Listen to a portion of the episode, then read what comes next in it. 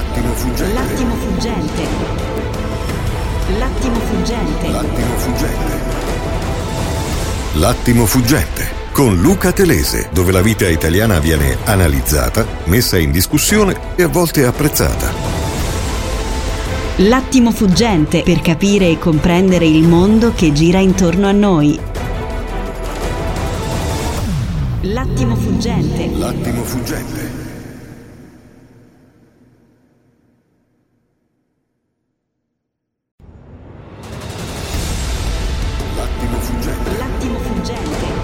L'attimo fuggente.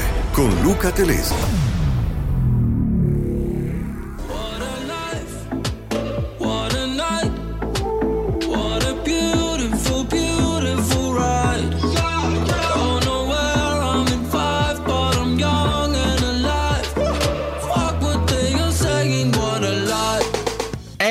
Eccoci, la puntata del sabato, la puntata che riassume tutta la settimana, già si scalda ai blocchi Alessandro De Angeli, lo sentirete fra poco.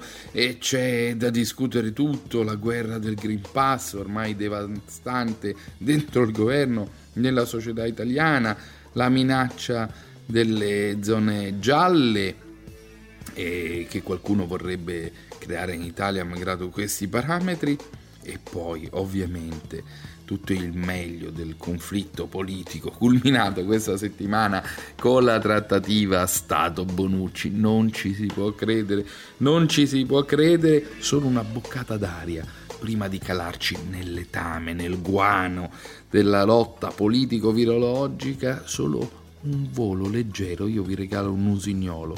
Marina Abramovic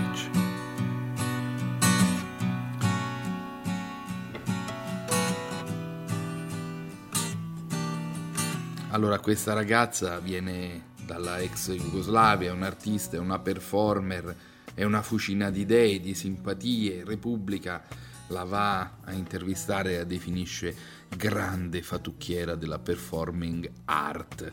È diventata un idolo delle avanguardie, ha duellato con i governatori leghisti perché aveva creato uno slogan siamo tutti sulla stessa barca. Marina Abramovic buca perché ha carisma, ha bellezza, ha capacità di costruire mostre. L'ultima si chiama Rhythm O e l'artista serba indaga i limiti del proprio fisico, delle proprie emozioni. E nel 74 aveva presentato allo studio Morra di Napoli una tavola con 72 oggetti, fra cui coltelli, forbici, catene, liquidi, cibi, fiori e persino una pistola carica.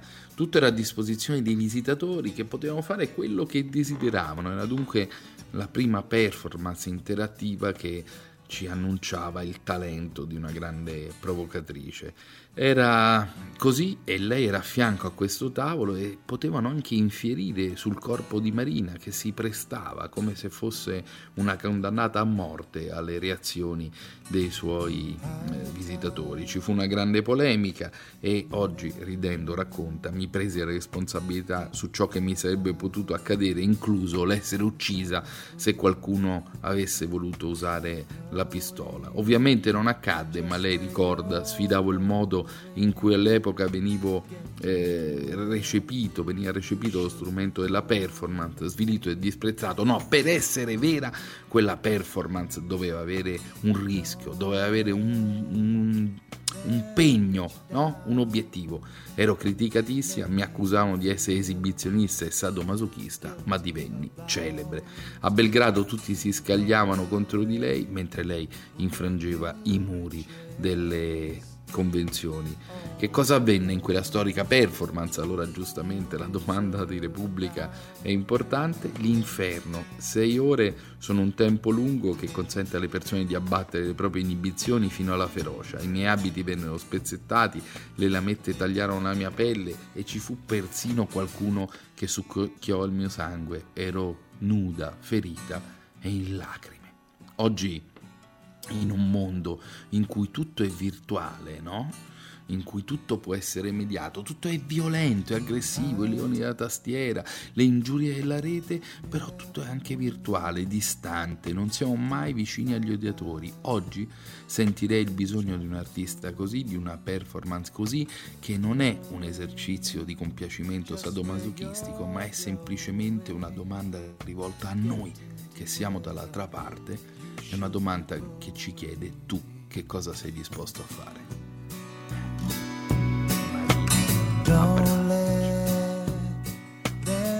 Facciamo sfrigolare allora, mentre ci godiamo le ultime grandi sonorità di questa bellissima canzone, facciamo sfrigolare l'odio in padella. Fritto misto! È bello, eh? Bello, eh? Sfrigola, sfrigola, sfrigola. E, e iniziamo questa settimana con eh, una cosetta lunga, però è una perla che è uscita fuori che ci dice qualcosa della politica, della contaminazione fra politica, spettacolo, informazione. L'attimo fuggente qui a Giornale Radio lavora su questo confine, il verosimile che diventa reale e viceversa. Allora Cruciani ci ha raccontato di quando una burla fatta per caso creò un enorme scandalo politico. Risentiamo Peppino che racconta cosa accade con Onida e i saggi. Cioè, eh, Senti, no, raccontiamo eh, il capolavoro dei capolavori. Chiudiamo in bellezza. Voglio che racconti il- lo scherzo più bello della zanzara, quello che fece cadere una grande ipocrisia istituzionale, la famosa commissione sui saggi che dopo le elezioni del 2013 impegnava il paese. no? E un finto Papa Francesco, Andro Mercù della zanzara, chiamò. eh, No, chi no, chiamò? no, no, non, è, Aspetta. non, è- non fu Papa No. Francesco, non fu Papa Francesco. C'era Ah, questa fu situazione surreale che è creata da Napolitano dei, dei saggi riuniti per, per, per, per trovare una soluzione eh, per un governo di unità nazionale, no? Ti ricordi? Eh? Dopo, Eh, dopo il casino, sì. il fallimento di Bersani nell'operazione con i 5 Stelle, allora Eh. ci, siamo interrogati, ma che facciamo in questa situazione? Chi possiamo, chi possiamo, cosa possiamo svelare di quello che accade? E Margherita, una finta Margherita Hack, la compianta, Ah, purtroppo deceduta Margherita Hack, chiama uno dei saggi impegnati, uno dei saggi impegnati Valerio Onida. eh, Valerio Onida. Era lui, Che poi si comportò da, si- devo dire la verità, si comportò da gran signore successivamente, che pure poteva anche Certo, infierire, denunciare. Però la cosa divertente, spieghiamola, è che la finta Margherita disse: Ma che cosa fanno questi saggi? Sì, una finta Margherita che Onida- naturalmente di fronte ad Onida, di fronte ad Onida dice ma io non, non- non- eh, non- non capisco, io non sapevo nemmeno che legame ci fosse tra i due, comunque ti chiama Margherita Hack e, e tu in qualche modo rispondi, poi una Margherita Hack è total- assolutamente identica, Certo. uguale, perché poi è triestina, poi è Uguale, uguale, pur fatta da un uomo, pur fatta da un uomo. Eh, e allora eh, lì ehm, Onida ehm, di fronte allo stupore di Margherita che dice ma questa commissione io non capisco che succede, sono preoccupata, la politica italiana, sai, cioè, È una cosa fatta per perdere tempo. Sì, No? sostanza sì, una cosa fatta per perdere tempo, per, per, per, per prolungare il brodo, poi disse delle cose tremende su Berlusconi, perché lui era un po' insomma, anti-berlusconiano. Mamma mia, beh, fantastico. E E quindi è lo scherzo di svelatore. Mi- Sei stato no, quasi perché poi processato, credo, per questi scherzi, no? Sì, raccontarono, sì, all'auto- all'autority per, le, per la privacy. E, e E alla solo- fine cosa hanno, cosa hanno deliberato? che non possiamo più fare scherzi di questo tipo. Eh, a, un certo Mamma punto, mia. A un certo punto mi raccontarono che Onida entra eh, qualche ora dopo, quando, quando poi lo scherzo fu rivelato al pubblico, diciamo, fu rivelato al pubblico, entra nella riunione dei saggi e tutti quanti avevano in mano le agenzie con- con- con- con le notizie delle sue dichiarazioni. E a un certo punto il presidente di questa commissione, non mi ricordo chi fosse, prese in mano la situazione e ha fatto "Ah, c'è qualcosa da chiarire qui perché Onida ha detto delle cose, ma io gli ho detto, dice Onida, lei ha dichiarato a Margherita Hack, ma come a Margherita Hack? E ci fu un trambusto che durò un giorno con Napolitano impegnato a mediare tra il centrodestra che si voleva ritirare perché Berlusconi era stato offeso, tra... tra Meraviglioso, fu- meraviglioso. Allora non si possono fare nuovi scherzi, ma si possono recuperare come bottiglie di champagne millesimato quelli che sono stati fatti e quindi quella Margherita Hack noi l'abbiamo recuperata ed è veramente Margherita Hack Onida è veramente è veramente sublime Pronto? Pronto buonasera Pronto? Sono Margherita Hack Ah, buongiorno, come sta? Eh, Era anche lei poco fa che mi chiamava, non, non- sono riuscito a Io non ho rispondere. sentito niente, allora poi è caduta la linea. Eh, Chiedo scusa se mi permetto, disturbo. come sta? Ah beh, così, gli acciacchi dell'età. Eh beh, quello purtroppo Fa quello che si può. tutti eh, Io mi permetto di telefonare, eh, volevo chiedere una cosa, questa cosa dei saggi a me sembra sinceramente una cosa inutile. Ma guardi, probabilmente è inutile, nel senso che eh, serve, serve soltanto a coprire un po' questo periodo di stallo che, che è dato dal fatto che in Parlamento non è venuta fuori una soluzione e che l'elezione del nuovo Presidente sarà fra 15 giorni. Del nuovo Presidente è importante perché il nuovo Presidente potrà non solo fare ulteriori tentativi, ma potrà anche dire al limite sciolgo le Camere, perché se non riesce a formare un governo bisogna far sciogliere le Camere. E questo Napolitano non lo può fare. E allora è per questo che questo periodo di stallo è un po' coperto, diciamo così, da questo tentativo, un po', diciamo, sono d'accordo che non è che servirà nella Sembra un sostanza. po' una viscerata. È un lavoro, ripeto, di copertura dello- del, del momento di stallo, solo questo, guardi. Ecco, io però continuo a non capire cosa devono fare questi Ma sciacchi. niente, ma niente, se dovremmo, mettere giù delle proposte di programma, cose di programma eh, che, che possano essere condivise, cioè che possano trovare consenso in Parlamento. Ma poi la sostanza è che i partiti devono mettersi d'accordo, se no questo, questo Parlamento come fa a esprimere un governo? Ecco, ma c'è la possibilità di cambiare la legge elettorale? Eh, questo speriamo, magari questo, infatti questa sarà sicuramente una delle, una delle- delle proposte che vengono fatte, cioè che, che cercheremo di fare, eh, fare subito una legge elettorale nuova. Se questo andasse in porto, se, se davvero eh, si, si raggiungesse un accordo sul fare la nuova legge elettorale sarebbe già un bel risultato. Perché io penso che andremo a votare presto prestissimo, ma andremo a votare ancora. E con questo Parlamento non c'è niente, è, un- è un- è bloccato perché Grillo non ne vuole sapere di, di, diciamo, di Chi non, vuole fare proprio nulla, eh. meraviglioso. E immaginate il contesto, erano le elezioni del 2013, ci fu l'incontro in streaming, gli schiaffi sembra cento anni fa, i gialli e i rossi allora litigavano, e il Napolitano si inventò questa commissione dei saggi per prendere tempo e il più autorevole dei suoi membri lo spiegava così a Margherita Hack e successe lo scandalo. Bene, un grande ricordo, ma passiamo da una contaminazione all'altra. Il discorso di Mancini, speriamo non vi sia sfuggito, il discorso di Mancini che detta la formazione nello spogliatoio e fa la primissima sintesi di quella sfida impossibile. Dice il destino è nelle vostre mani, è sempre così nella vita. Gigio, eh, Lilo, Leo, Giorgio, Spina, Emerson, Sta mettendo i nomi sulla lavagna. Giorgio, Marco, Bare, Chello, Ciro, Beratti, Lorenzo, Mo. Federico. Insigne. Allora, io non ho niente da dire. Voi sapete quello che siete e non siamo qua per caso. Siamo noi i padroni del nostro destino, non l'arbitro, non gli avversari, nessuno. Ok? Voi sapete quello che dovete fare.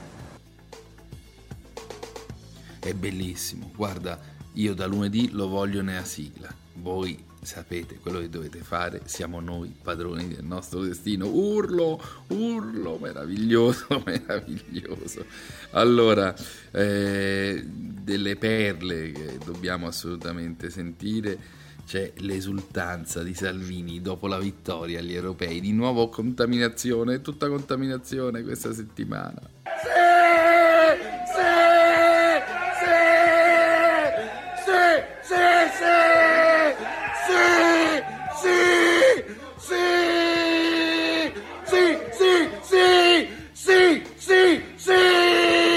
Cioè è, è un Salvini che ha studiato da Caressa. Allora vi facciamo sentire Caressa come aveva festeggiato quel rigore decisivo, quello che ci garantisce il titolo, no? L'ultima staffilata di Giorginio dopo i due errori degli inglesi diventa il punto culmine del mondiale. Sentite Caressa e ditemi se non vi sembra un Salvini venuto male. Sì!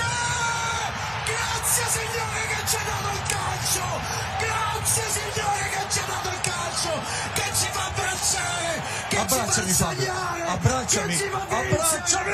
Che ci fa vincere! Grazie! Siamo campioni d'Europa Italia! Campioni d'Europa!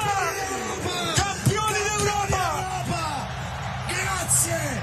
Grazie che esiste lo sport che ci fa abbracciare e che ci fa piangere! Grazie per queste lacrime, come disse un mio collega, con i conti Maradona, che ci fanno tornare la vita!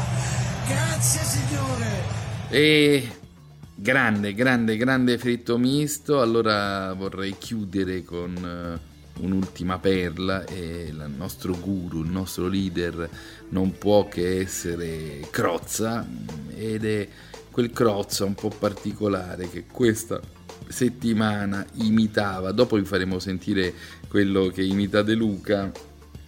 Vi vogliamo sentire il Crozza che imita Bosè, Michel Bosè, in omaggio a tutti i negazionisti più o meno, o tutti i Novax che in questo momento operano, combattono la loro ultima battaglia. Sentite Crozza che imita Michel Bosè. marijuana, sostanze, sostanze, ecstasy, Dixan, liquido e sole, e polvere. Dixan. Eh, quanto mi ho pipato. E adesso ho smesso, sono sette anni che ho smesso, si vede che ho smesso, eh? In alto. A testa alta, cioè. Ah, la cabeza in alto, io ho smesso con la droga da sette anni, sette perché tengo la cabeza I freni della la Brembo. Verena sì. della perché io ho smesso da sette anni con la cabeza in alto. Eh? Los I farmacistas, farmacisti, l'anestesistas, gli anestesisti. l'agopunturistas, Ah, chi fa l'agopuntura anche. Milva. Sette anni, si vede che sono sette anni. Sette años, fantastico. allora, un piccolo cambio di passo e per prepararci al giornale radio, al, al notiziario e poi all'interruzione della pubblicità e poi andare verso la mm, intervista sul meglio e il peggio della settimana con Alessandro De Angelis, ecco un'altra chicchetta. Cambio.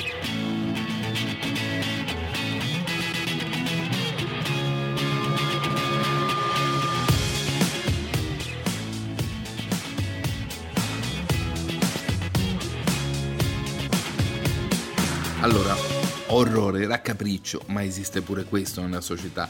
Un 27enne di Udine è stato condannato per una serie di violenze sessuali commesse su anziane pazienti ricoverate all'ospedale della Santa Maria della Misericordia. Il maniaco è stato scoperto di notte dagli infermieri e dopo l'ultimo episodio è stato fermato. Pensate, aveva appena violentato una 83enne nel reparto di cardiologia. Ha provato a fuggire, a scappare fra i letti, è stato inseguito, bloccato mentre cercava di uscire da una finestra. La perizia psichiatrica ha accertato la capacità di intendere e di volere dell'imputato. Avete capito bene, non ha accertato l'incapacità di intendere e di volere, ha accertato che quest'uomo è sano di mente. Beh, sano di mente si fa per dire ambulanza.